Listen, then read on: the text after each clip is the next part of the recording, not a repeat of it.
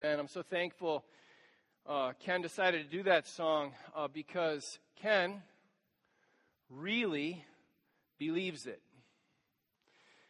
That Jesus is the healer of nations and the king of the broken. Do you believe that? Amen. And sometimes, and sometimes, what we don't want to admit is that we have our doubts. Maybe you don't have your doubts, but a lot of us have our doubts that He is the healer of nations and king of the broken. And as, as we see kids getting hurt, teens being exploited, the vulnerable, be, vulnerable being used, what, well, the question that can raise is how long will the bad guys keep winning? How long will the bad guys keep winning? How long will they stay in power? And, and the question that can raise is how long until things are right again? See, when we're faced with these real challenges, when we're faced with the evil in the world, not from afar, but right up close, when we're faced with it,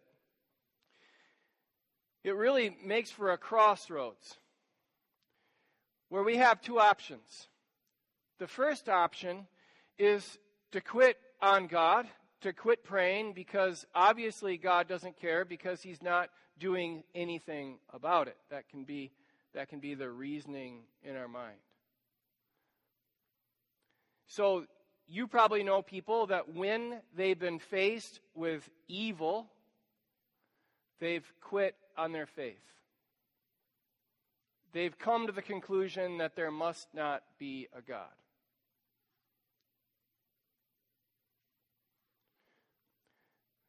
They've stopped praying, they've stopped going to church, they've stopped serving, they just they disengage.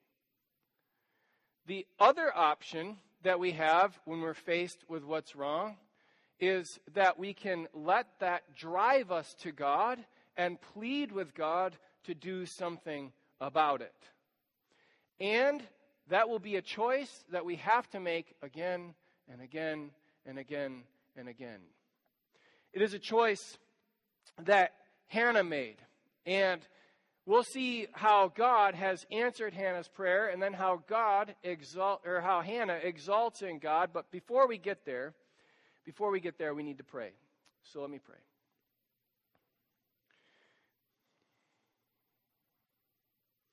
Lord, stand in front of me will I stand in front of them? Talk over me will I talk to them? Because we're your kids. Do this for your glory and our good. I pray this in Jesus' name. Amen. So we have the choice to make of whether we will disengage from God, walk away from God, quit on God, or whether when we are faced with obstacles to our faith, when we're faced with real problems, whether that will drive us to God. And much of that will depend on what we believe about God. Okay, so Hannah, if you are with us here, we are in 1 Samuel chapter 2, verse 1. As we kicked off the book of 1 Samuel last week, we saw Hannah was in a tough spot. She was one of two wives, which in itself was, was horrible. It refers to the other wife as her rival. And worse than that, she couldn't bear children.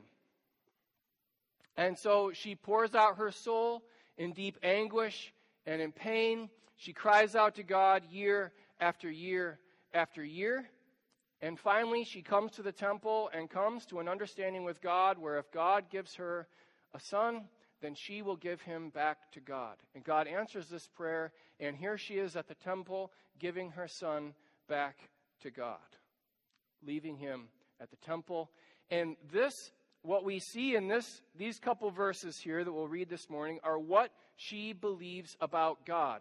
This is what kept her praying when God kept not answering.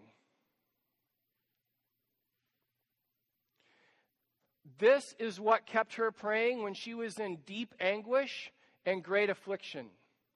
In her words, when she was vexed and anxious, these beliefs about God are what kept her praying.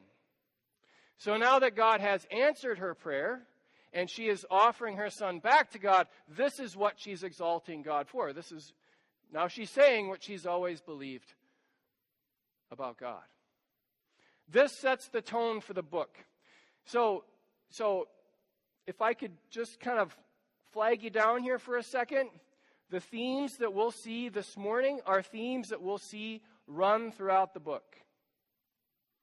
Kind of like Mary's prayer, as it begins, Luke sets the tone for Luke, so Hannah's prayer here sets the tone for Samuel. Okay, so here we are in chapter 2, verse 1. Hannah prayed and said, My heart exalts in the Lord. You will see the Lord quite a few times. This is not a Hannah centric prayer, this is a God centric prayer. My heart exalts in the Lord. My horn is exalted in the Lord. Horn is like strength. Think of like the horn of a bull after it gores an enemy, lifting it in exaltation and glory. You know, this is kind of the horn. My horn, my strength is exalted. Why? Because I'm awesome? No, it is exalted in the strength of the Lord. My mouth derides my enemies because I rejoice in your salvation. There is none holy like the Lord, for there is none beside you. There is no rock like our God. Talk no more so very proudly. Let not arrogance come from your mouth. Okay, so this is bigger than her relationship with her rival, Peninnah. But can you see any echoes of her relationship with Peninnah here, those of you who were here last week? Maybe a couple. Talk no more so very proudly, let not arrogance come from your mouth. For the Lord is a God of knowledge, and by him actions are weighed. And this is about God. And what Hannah is going to proclaim again and again and again is that what God is like, what is essential to God's character, is that God is in charge and God rights wrongs. Now, watch this as we read, as she sings this song about God. Now, remember, this is what she believed about God. This is what kept her praying when God wasn't answering. This is what her kept her praying year after year after year when she was filled with anxiety and vexation. So here we go. The bows or the bows of the mighty are broken. Now you're going to see red down arrow and a green up arrow again and again, and I'll explain that in a minute. The bows of the mighty are broken, but the feeble bind on strength. Down with the mighty, up with the feeble. Those who were full have hired themselves out for bread, but those who were hungry have ceased to hunger. Down with the full, up with the hungry. The barren has borne seven children but she who has many children is forlorn. Down, back up. The Lord is the one who does it. The Lord kills and brings to life. He is the Lord, brings down to Sheol and raises up. God, she's saying, is utterly, utterly in charge of everything. Is the fates of all of us are in God's strong, good hands. God makes things right. The Lord makes poor and makes rich. He brings low and he exalts. Like it is all up to God. God is utterly in charge. He raises up the poor from the dust. He lifts the needy from the ash heap to make them sit with princes and inherit a seat of honor. For the pillars of the earth are the Lord's and on them he has set the world. Okay? So, what I just said was this poem, Hannah's song, sets the tone for the book. Just like the narrative about Hannah and Peninnah set the tone for the book. So, what you just read last week in chapter 1 is that Peninnah was on top. But as Hannah was a faithful one that cried out to God and cried out to God and cried out to God, God raised her up. So Peninnah goes down and Hannah goes up. And that is a pattern that we will see again and again throughout the book. So just a couple examples, all right? So who's the high priest right now? Anybody remember? Eli. Eli is the priest right now. Eli will be complicit in his son's sin. And so down with Eli, up with who? Samuel, you know, the guy that the book, the person the book is named after, up with Samuel, the, the son for whom Hannah had been praying. This is what you'll see in the trajectory of the book. You'll see Eli on a downward trajectory and Samuel on an upward trajectory. Can I mean those of you that have read 1 Samuel before, can you think of the really big one that will take place over chapters? Of course, it's Saul. After Saul has become king and Saul starts out doing okay, he he neglects his duty, he becomes disobedient, and then he's on a downward project, trajectory. And then David, of course, is on an upward trajectory. Here's, here's what Hannah is saying that this is not this is not just like a side note in God's character, but this is essential to God's character. That God, this is what kept Hannah praying when God kept not answering. That God is a God who rights wrongs.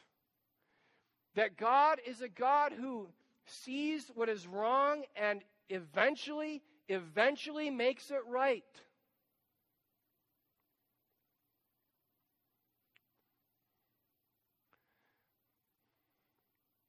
In this life or the next, God will make it right. Think of the fear that drives news cycles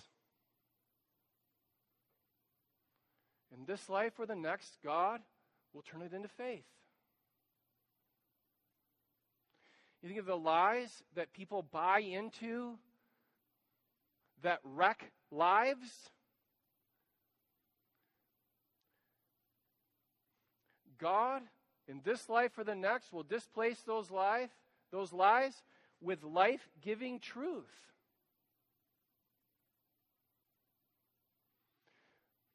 The broken, horrible cycles that keep repeating themselves over and over and over and over and over again in family trees. This life or the next, God will fix that. He will make it right.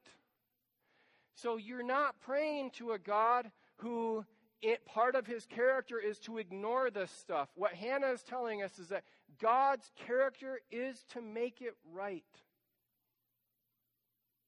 This is who God is. This is what God does. He makes wrongs right. He rights wrongs.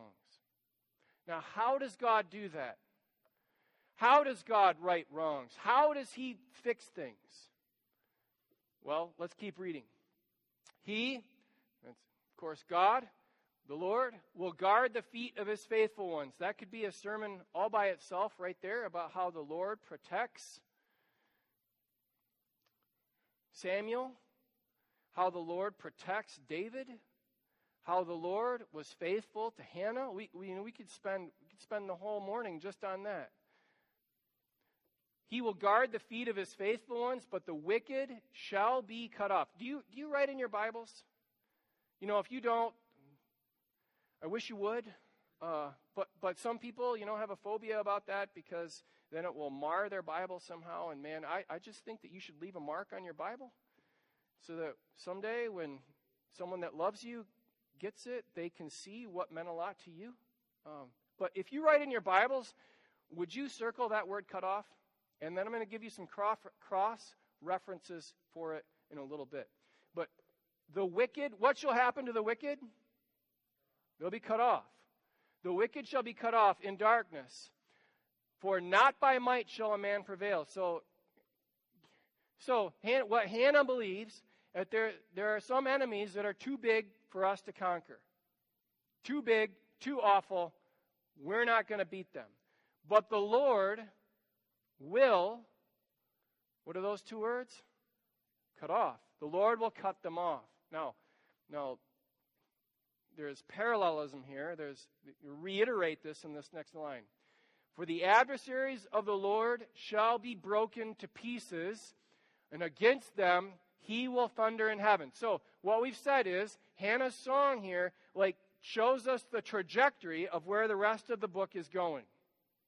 Kind of points us, gives us themes that we're going to see again and again throughout the book.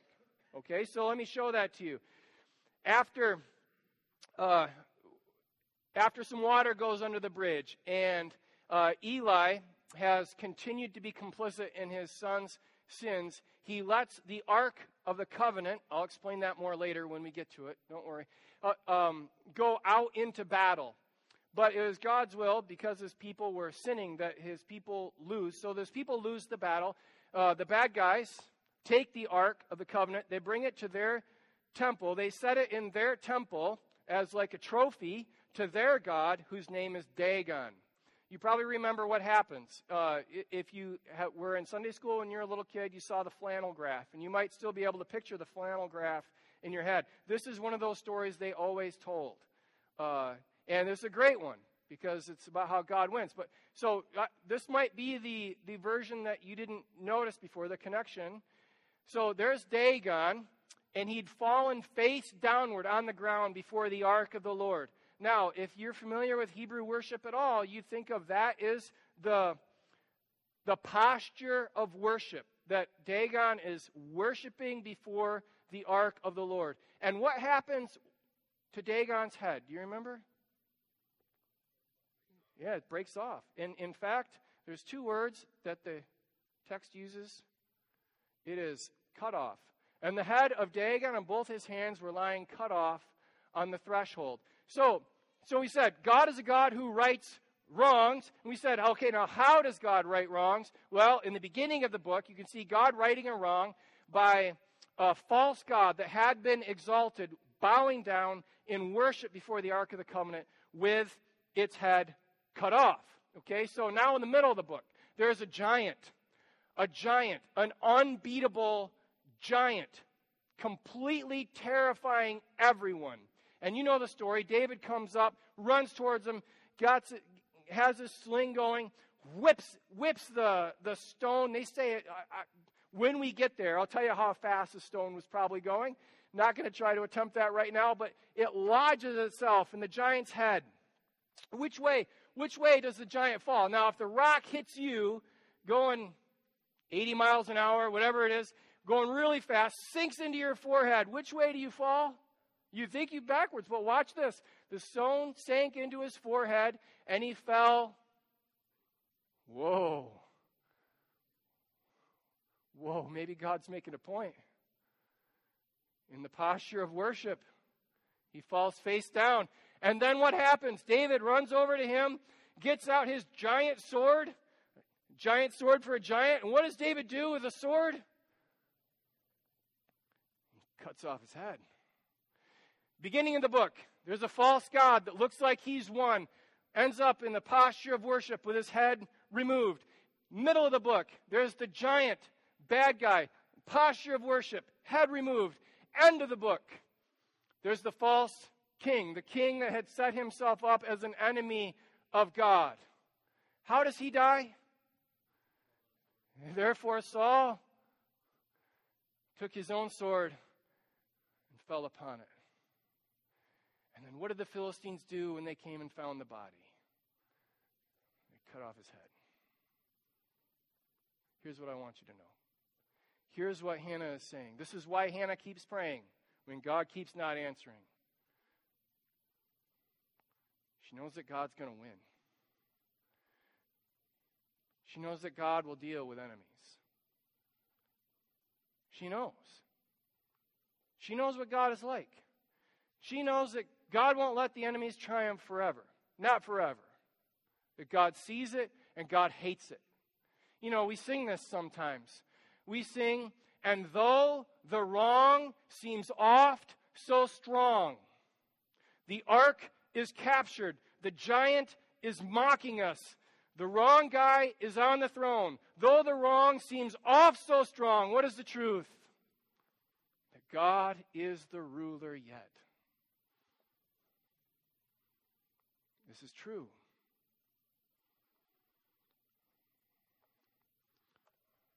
And Satan's lies that are winning the day,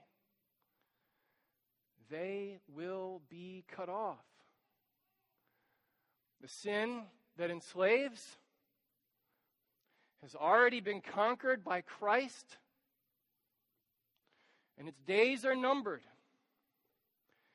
Death that always wins, it has a deadline. It has already been conquered in the resurrection. The Lord will win. So we serve a God that rights wrongs. Now, how does God right wrongs? Number one, he cuts off his enemies, and then two, well, let's finish. Let's finish the poem Hannah sings. And the Lord will judge the ends of the earth. He's like, here's what I know about God. He is utterly, fantastically in charge, and he will judge all of it and make it right. The Lord will judge the ends of the earth. What will that look like? He will give strength to his king. This is how he will do it. He will give strength to his king, and he will exalt the horn of his anointed. He will exalt the strength of his king, that his king will finally and fully triumph. Now, I, I kind of gave that away, but um, exalt the horn of his. This is what it looks like in the Hebrew, because I, I think this is cool. Um, if you don't like this kind of thing, just kind of close your eyes and take a nap for a couple seconds. It'll be over quick, okay? This is for the nerds among us. Like, I, anyway. So the I will exalt the horn, the Lord will exalt the horn of his. This is what the Hebrew looks like. It starts with an M, ends with an H, and there's two S's in the middle. Yeah, you probably got it. I'll tell you in a minute if, if you don't. So he'll exalt, he'll give strength to his king, exalt the horn of his you know, I can hear you whispering it. This is so a couple hundred years before Jesus, they did a Greek translation of the Old Testament called the Septuagint or the LXX. And this is the word that they translated Messiah or Messiah in the Old Testament. That was the Hebrew, it's Messiah. They translate it with this word, Christos. And so, when will God finally make things right? When will God finally, finally, and fully make things right? Well, we know he's going to do that as he breaks his enemies and as he exalts the horn of his Christos or his Christ. And so, in the very first line of the New Testament, I mean the very first line of the New Testament, this is what we read the book of the genealogy of Jesus, Christos, Jesus Christ. How will God make things right? Well, he will break his enemies and he will exalt his Christ. He will exalt Jesus, his Messiah, his messianic king.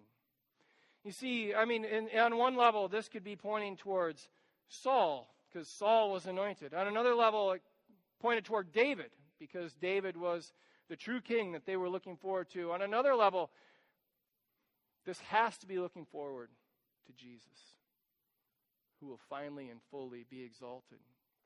Now, he's exalted initially as he's exalted as the Christ who is showing up good as he joins us in our mess, and that's what we celebrate every Christmas. He's exalted as the Messiah who bears our sins, pays for our sins. He's exalted as the King who conquers death. He's the king who will finally return and make all things new. This is what Hannah knew. Hannah knew that God making things right is essential to who God is. Not some tangential part of God's nature, but essential to God's nature is God makes things right. This is the whole story of the Bible. This is Genesis 3 to Revelation 21. God making things right. And God does this by conquering enemies, by exalting his Christ. So, what should we do? Well, when God answers our prayers, like God answered Hannah's prayers, we should exalt in the Lord. We should remember who answered our prayers. We should not thank our lucky stars.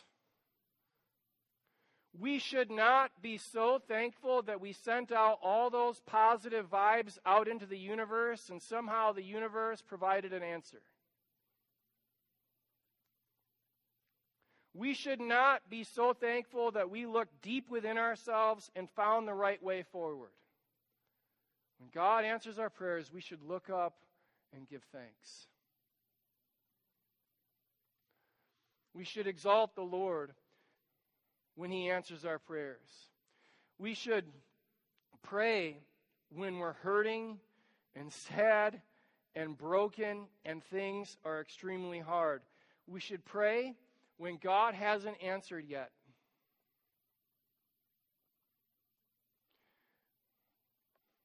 We should pray because we're affirming in our prayers that this is what God is like. God rights wrongs.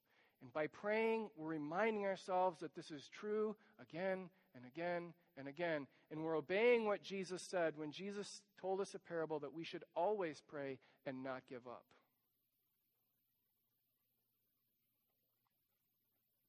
And finally, finally, we should remember. We should remember that we should remember where history is going. Remember the song we quoted earlier? from This Is My Father's World. We, we, we quoted from this song earlier, and, and this line I want you to remember is Jesus who died shall be satisfied. Like he'll look down and he'll say, What I did was so very worth it. I'm so glad I did that. And when will he do this? And earth and heaven be one. When he applies his redemption to all of creation. Why don't you stand with me and let's remember this together? I'd like you to read this as a shout of defiance against sin and Satan and Satan's minions and death. Let's remember what is true. Let's remember what we believe. Read this out loud saying it is true, to give yourself strength to pray, to give yourself fuel to pray, to remember what God is like. So here we go. And I heard a loud voice from the throne saying, Okay, hold on, hold on, hold on. I, I'm not going to interrupt you again, I promise. Hey, what did we read about? That God will exalt his anointed, his king, will finally be exalted. And this is when it happens. When the voice comes from the throne saying, All right, now read this with me as a defiant shout Behold, the dwelling place of God is with man, and he will dwell with them, and they will be his people. And God himself will be with them as their God, and he will wipe away every tear from their eyes and death shall be no more. Neither there shall be mourning, nor crying, nor pain anymore. For the former things have passed away. Let's pray. Dear Heavenly Father, we thank you so much that this is true. We affirm it. This is why we pray. Give us strength to remember this. Accept our praise as we sing. In Jesus' name, amen.